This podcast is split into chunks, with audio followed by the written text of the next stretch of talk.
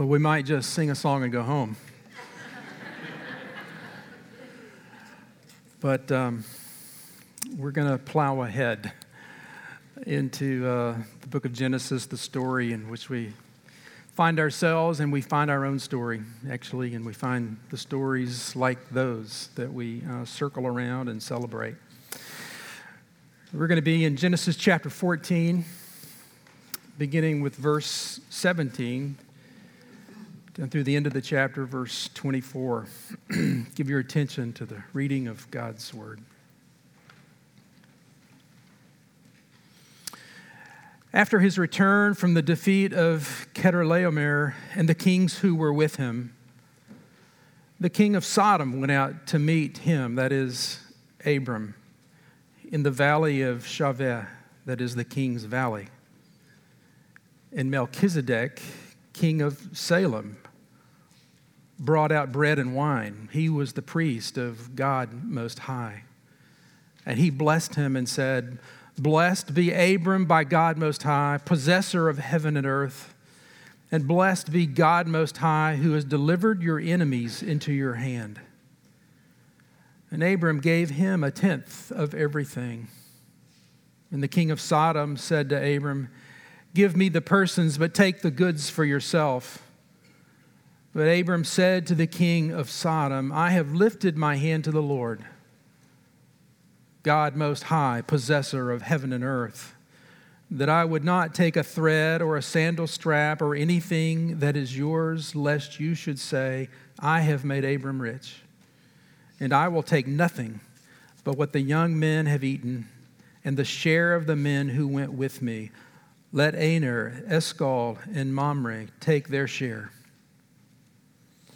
The grass withers, the flower fades but the word of our God will stand forever.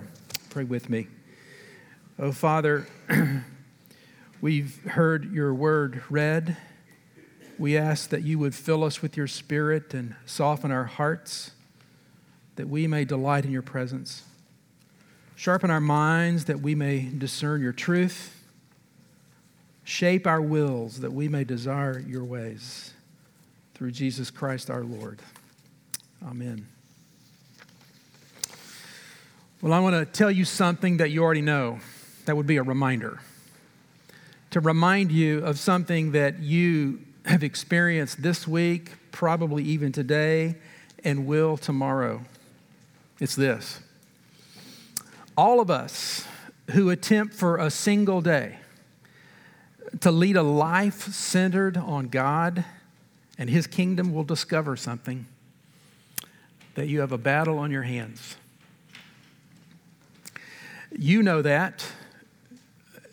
We, we circle around that. We're not sure what to do with that battle. It's a battle that it seems relentless at times. It's a battle that, um, that we overcome at times, but it's a battle that continues to show itself. It one, it's one that will not go away. To live a single day, a life centered on God I mentioned earlier this morning in a class that there was a time in my life when I was a, right before my senior year of high school, I, it dawned on me that I had thought about God three days in a row.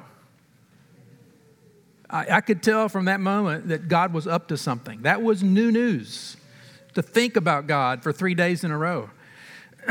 but but the battle that, that continues is not only how do we think about God, the one who thinks of us constantly, but, but how do we think about him in such a way that it leads us in right paths? Richard Lovelace writes about this battle and the inclination and the, and the disposition of our hearts, and he says, Unless God changes our hearts, we are actively allergic to him. Does that sound familiar? uh, maybe it was true once upon a time, and it may feel like that way tomorrow, where, where, where as drawn as you are, you're, you're also find yourself moving away. Uh, and what you need to know today, what we need to know is that's not just you. That's, that's the story that we find ourselves in.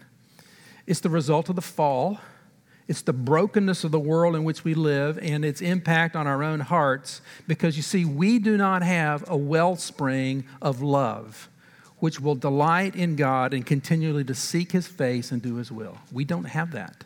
We don't come with that. And you don't leave with that when you inhabit a worship service. you don't leave with a wellspring. But what you do leave with is something better. And that's what our text shows us today. Here's what we're going to find. What we're going to find as we drill down on this very mysterious passage is that when we clearly see, we're going to see that when we clearly see and when we recognize in who the one in whose presence we live, that we can see ourselves more accurately, that we can respond appropriately, and that we can live faithfully. We learn that from Abram. The context, if you were here last week, if you weren't, I'll tell you briefly. Uh, this chapter 14 is one piece. It starts with verse 1 and it goes to where we finish today. And it starts with the, a battle where four kings, led by this figure before us, Chedorlaomer of Elam, routed five kings, including the king of Sodom, and carried off Lot, Abram's nephew, who had settled in Sodom. That's the story. So Lot is now freed. The battle is over. Because Abram, when he got the news, he armed a band of 318 warriors and he set off in pursuit. A night attack near Damascus defeated those kings and rescued Lot and took others captive and all the goods. So there is Lot. And, and while that first battle is over, there's another battle that looms right here in these verses today. And that, in fact, is what the whole passage is leading up to. We're going to see two kings. We're going to hear two proposals. And we're going to see one faithful response. The setting is in verse 17. After the defeat, certainly on the heels of this, the, the, the dust has not settled. Uh, the picture that we get is Abram in the valley of Shaveh, later known as the King's Valley. You can read about that in 2 Samuel. Apparently, it was east of Jerusalem. It was not far from Jerusalem. Uh, but the battle has raged up and down the highways, the, the whole extent of the land, and now they've ended back near Jerusalem. And Abram is somewhere near the front of the pack, most likely. A pack that included the 318 men and those that have been rescued and all the goods. So it is swollen to perhaps a thousand. Who knows? The text doesn't tell us.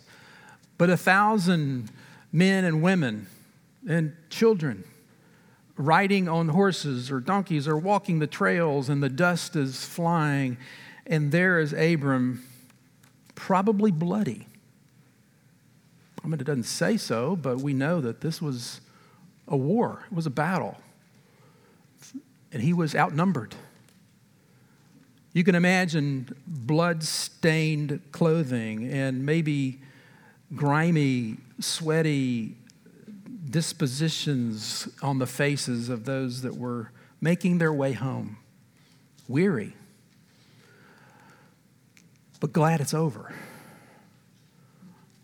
thirsty, hungry. And then something happens. They're making their way, Abram somewhere near the front. And, into Abram's view come two figures, probably on horses themselves. Verse 18 starts with the word and. It talks about one king and another king. And, and what we can probably conclude is they appeared simultaneously. It wasn't first one and then the other from the language. So there are two figures that have made their way, two kings, we learn. One of them we've met before. We met in chapter 14, verse 2. We learned, actually, we learned his name. The king of Sodom's name is Bera. So here is Bera, who is familiar to Abram because he has rescued him as one of those that had been hauled off by Chedorlaomer. And now here comes Sodom again, king, the king of Sodom. We're going to learn more and actually hear more about him as this text unfolds. So we've met one. But there's another one here introduced to us. He, he's the one really that this narrative centers around. He's the one whose identity we need to grasp. And we have some clues. In verse 18, we, we hear that his name is Melchizedek. He, it's interesting, he's just dropped into the scene. He's, he's not introduced. It's just, and then the king of Salem, Melchizedek, did this or said this. His name is an unusual one. It means basically, my king is righteous. Melchizedek, my king is righteous, stands before Abram. But we learn something else from him from the two titles that are ascribed to him King of Salem, which Nate mentioned earlier, Salem uh, standing for Jerusalem or the peace that is Jerusalem, the city that is peace and the king of peace. The king of Salem, whose king is righteous, the king of peace. We also have another title, don't we? It's laid out in front of us. It's actually in parenthesis here. The, the editors don't know how to really do that. They just added a parenthesis to make the point and make sure we got it that he was a priest of God Most High. Literally, that means, that reads, a priest of El Elyon, that's Hebrew, and that was one of the titles that worshipers of God, of Yahweh, used of him. We, got the, we will get the personal name of God in Exodus. That hasn't really come yet. But Elyon, the, of God Most High, was one of the titles used by the patriarchs. He was a priest of God Most High. And that, should, that language should surprise you as a reader. Because here is the first time we stumble over the word priest. Uh, we're to, we're to make something of that. He is a priest, the first one named in Scripture, a king of Salem, a priest of God Most High. And we continue to learn when we remember that this is a, a Canaanite. Oh, by the way, this king of Salem, Melchizedek, he's not Israel, he's Canaanite. He comes and he is recognized. We don't know this, but apparently he knows the story. He, he comes and recognizes Abram and says, The battle was yours. And he, he, he makes it very clear Abram, it was God who delivered you, it was God who won this battle. He speaks to him in personalized terms, and he comes to him the Canaanite, recognizing the hand of God in Abram, recognizing God's hand at work. And we're going to see that again and again and again. Those outside the people of God that recognize there's something going on here. There's something grand and beautiful and glorious. God at work. The Canaanite. Uh, Kent Hughes writing says, Melchizedek is, is primarily an example of a non Jew who recognizes God's hand at work in Israel, like Abimelech will in chapter 21, like Rahab will in the book of Joshua, like Ruth, like Naaman, and maybe as a forerunner of the Magi who came to the feet of Jesus. The centurions or the Syrophoenician woman, let alone the multitude of Gentiles converted, converted and mentioned in the book of Acts. They are those who have discovered that in Abram all the families of the earth find blessing. And that should ring a bell. That should ring a bell. If you've read Genesis in chapter 12, Abram is told that you will be a blessing and you will, be a, you will receive a blessing and you will be a blessing. You will be a blessing to who? To the nations. To those outside of Israel, you will be a blessing. And here's Melchizedek coming front and center the center of the stage, the center of the drama, stands a Canaanite looking at Abraham and saying, Blessed be you. There's something else we can learn about Melchizedek, and this is actually a little backhanded piece of information. It's what's not said.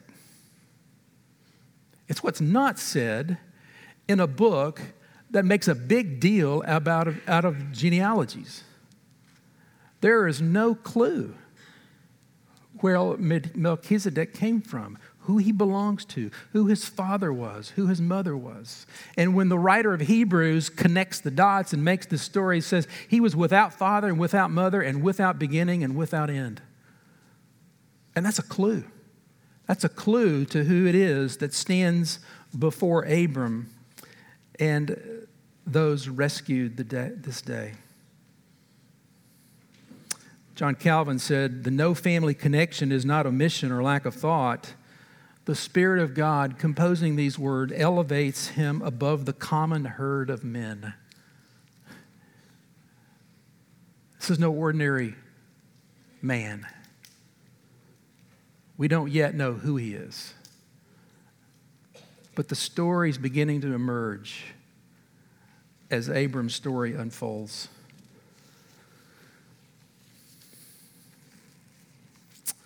I mentioned the king of Sodom. So there's two kings here in front of Abram.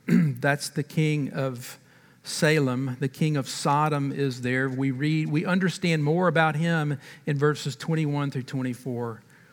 This king who had been rescued by Abram, who owed his very life to Abram, comes from, he's the king of Sodom. And what we can probably connect him with is everything that Sodom represented evil and wickedness. So, on the one hand, we have the king of peace. On another hand, we have a king of evil, wickedness. Two kings before Abram. And they come to Abram with what we'll call today two proposals. One of them sounds just like a proposal. We'll get to that in a second. But one of them comes with blessing and banquet. And these are proposals of a sort. The, the, proposal is Abram, before you there is spread food, take and eat. I propose to you that this is for you. And he comes to this weary, exhausted, bloodied band of warriors, and he lays before them not bread and water. That would have been the standard fare. That's what would have been expected. That's what they would have given all that they had in order to have some bread and some water. But the king of Salem lays before Abram a banquet. It's bread and wine when you combine those two words together, you can, you can understand that what we have here is a, is a full meal, most likely. Uh, it's a banquet spread for these weary travelers. It's way beyond nourishment. It's luscious, it's lavish, it's bread and wine, for Pete's sake. He lays it out there and says, This is for you.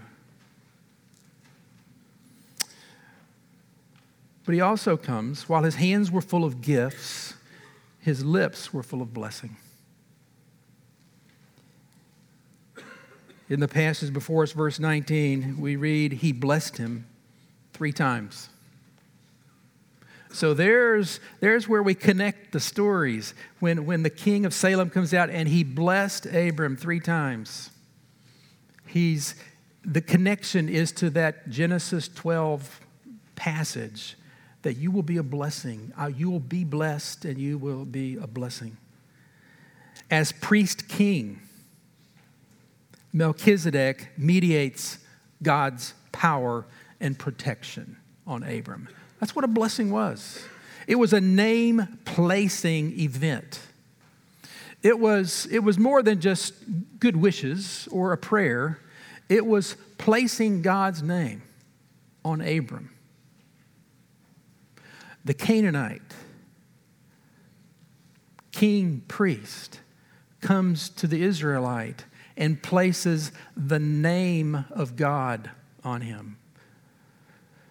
Okay, so it's beginning to it's beginning to crystallize that this one, this mysterious one, comes and he offers banquet and blessing, while the other comes with disdain and a deal. Look at verse 21. it's kind of out of the blue as well. Here is the king of Sodom who owes his very life. He's really at Abram's mercy. And he comes to him with something of an expression on his face that you have to read between the lines, but when you hear what he says, you can taste it and see that he considers Abram a little unworthy of respect and maybe contempt. It's not a generous offer. It's not a, I lay down my life because I owe you my life kind of offer. There's, there's, a, there's a bargain that he is asking for. And he's basically saying to Abram, Abram, take the credit and keep the loot. It's yours. Just give me my people back. As a victor, as the victor, Abram has a right to keep it all. That's the way it worked. Since he had defeated his conquerors, the king of Sodom was at Abram's mercy, yet the king of Sodom took the initiative in attempting to make a deal by asking to receive back his subjects whom Abram had rescued. In spite of the fact that the dust had not settled on Abram's decisive deliverance of the king of Sodom. So he makes a show of generosity by offering to let Abram keep the spoils, which were in any case Abram's right by conquest. He's offering something that he already has, is another way of understanding it. And so here we begin to see Abram's faithful response because he responds to both proposals. He looks at Bera, he ignores the deal, and he responds with generosity. Oh, he has laid aside a tenth. We'll get to that. But he gives to Bera not only what Bera has demanded, requested, but everything else as well. He says, Bera, may it not be said that you were the one who made me rich. It's all yours. This is yours. Take it and go with it. And in doing so, Abram issues what is a, a, declaration of allegiance to the Lord and a testimony of the Lord's ability to provide for his needs. When you think about it, what could Abram have done with all of that he gave away? You remember he was living in the hill hill country. He didn't have he didn't have the, the resources he could have used this. He might have used it. But he says, It won't be from you, Bera. It will be from another. Another will meet my needs. This is where Abram's story and yours and mine coincide. You see, there are two proposals to Abraham. There, there are proposals that come to us. You see, what, what Abram declined was the very kinds of things that the world offers you and me daily. And that is something to trust in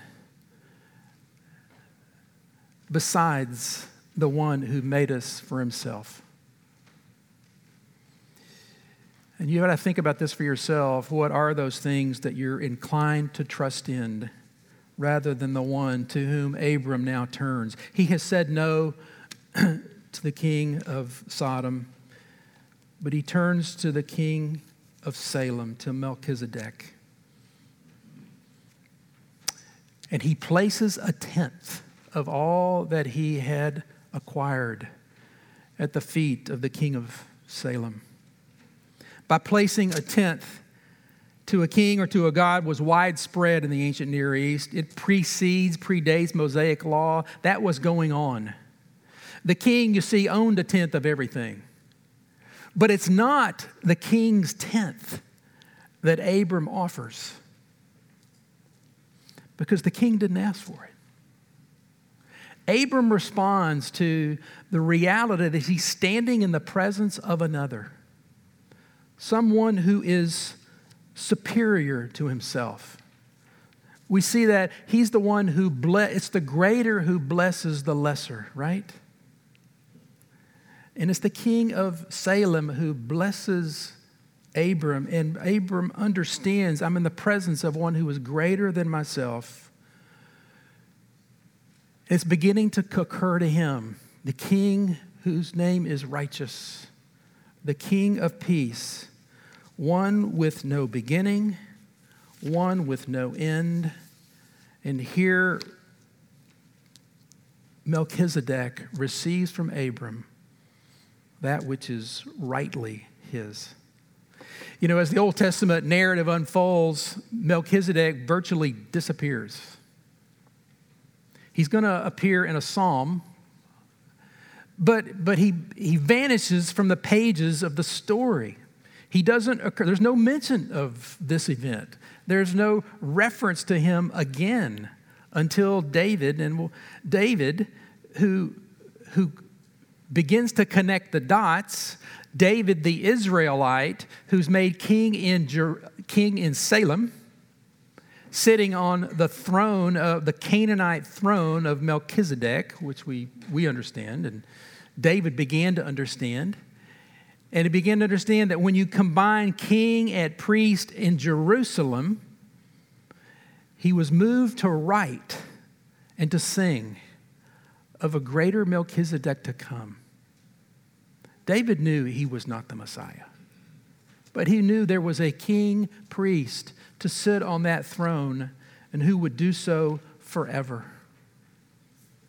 He knew that the promise of his kingdom was one that would not end. But David would die. And so would his son, who succeeded him, and so would every king after him, until there was one who would sit on that throne, who was the true king priest to which Melchizedek points us. There's, there's language that theologians use to talk about this figure. That Melchizedek is a type of Christ. What that simply means is that we see the fulfillment of this image in the story of redemption. That Melchizedek, a figure bigger than life, without end, without beginning, a superior, a king of uh, the king whose name is righteous, the king of peace, all of those things come together. Hebrews, the writer of Hebrews, understood it. For this Melchizedek, king of Salem, where he summarizes this passage, priest of the Most High God, met Abraham returning from the slaughter of the kings and blessed him, and to Abraham apportioned a tenth of everything.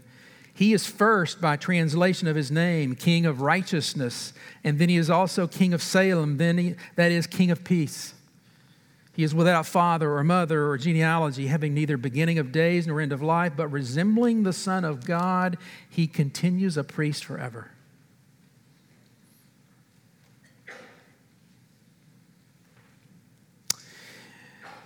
It was an eternal priesthood. It was a superior priesthood. What is it that made Melchizedek's priesthood superior? The Old Testament priesthood that played out over time. You remember Levi and the Levitical priesthood and everything that we're going to read about as you keep reading this story. That Old Testament priesthood could never really deal with sin. Abram stands before Melchizedek as a man with unclean hands and an impure heart, and he knows he needs redemption. He knows he needs the work of a priest What he didn't know at the time, and what we learn as we go, is that we need that redemption. We need that priest. We need that king. We need the priest who would become the sacrifice. And that's how they all threads come together in Christ. We face those realities the proposals that come at us don't always come from a king riding on a horse. In fact, that's never happened to me. but the proposals come. The proposals come persistently and continuously, offering a way to live, a way to make life work, a way to survive, a way to pay for the things that we need. It could be a get rich quick scheme that lifetime income that some of us wish were there. How much have you saved? How far does a million dollars go these days? What is it that we would trust in other than the one who has pledged to provide and not just a means of living, but for life? Life itself. You know, we tend to bounce from one thing to another because that promises life, and so does that, and so does that, so does he, she, offers of life. We bounce from one to the other.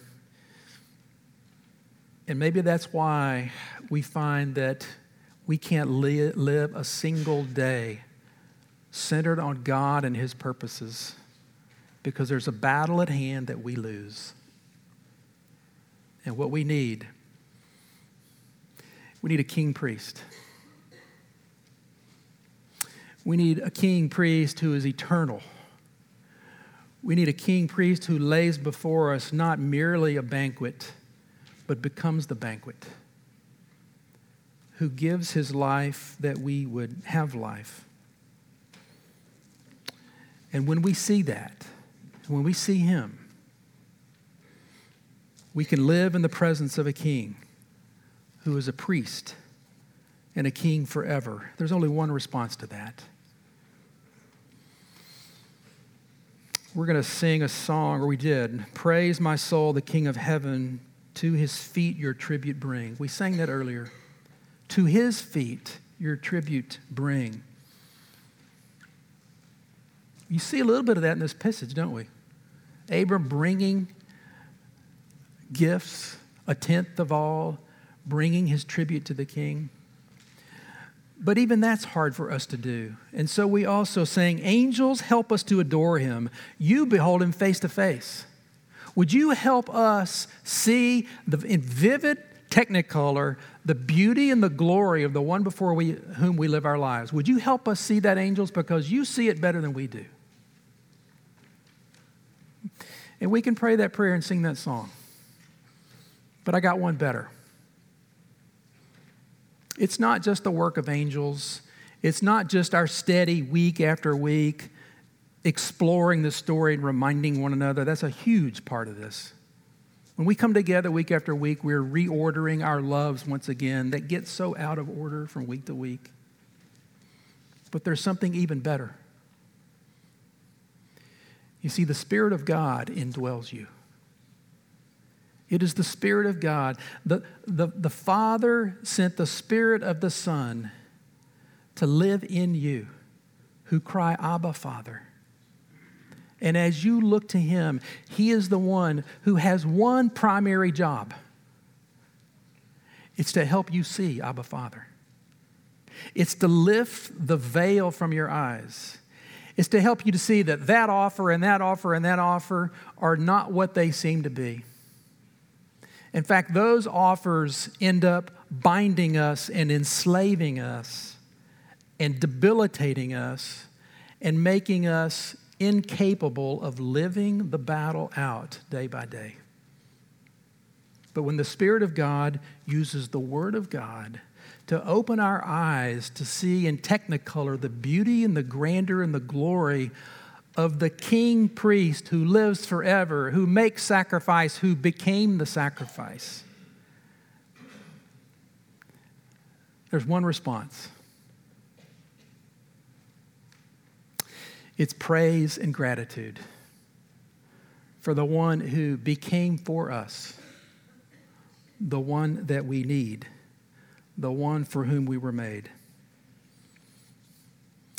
So, the question this text begs of us is this, and with this we end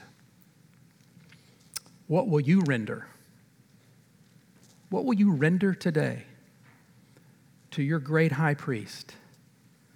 And King of Kings. Let's pray. Father, it is only when we see you as you are that we see ourselves as we truly are, our need for you. and your great provision for us in Christ.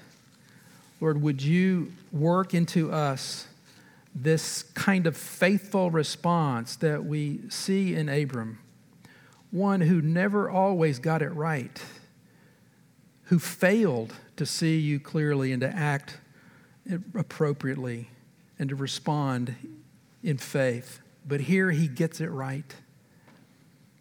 And like him, would you enable us to see you, to come to you, the one who said, All who come to me will never hunger, will never thirst. It's in Christ's name that we pray. Amen. Let's stand and sing.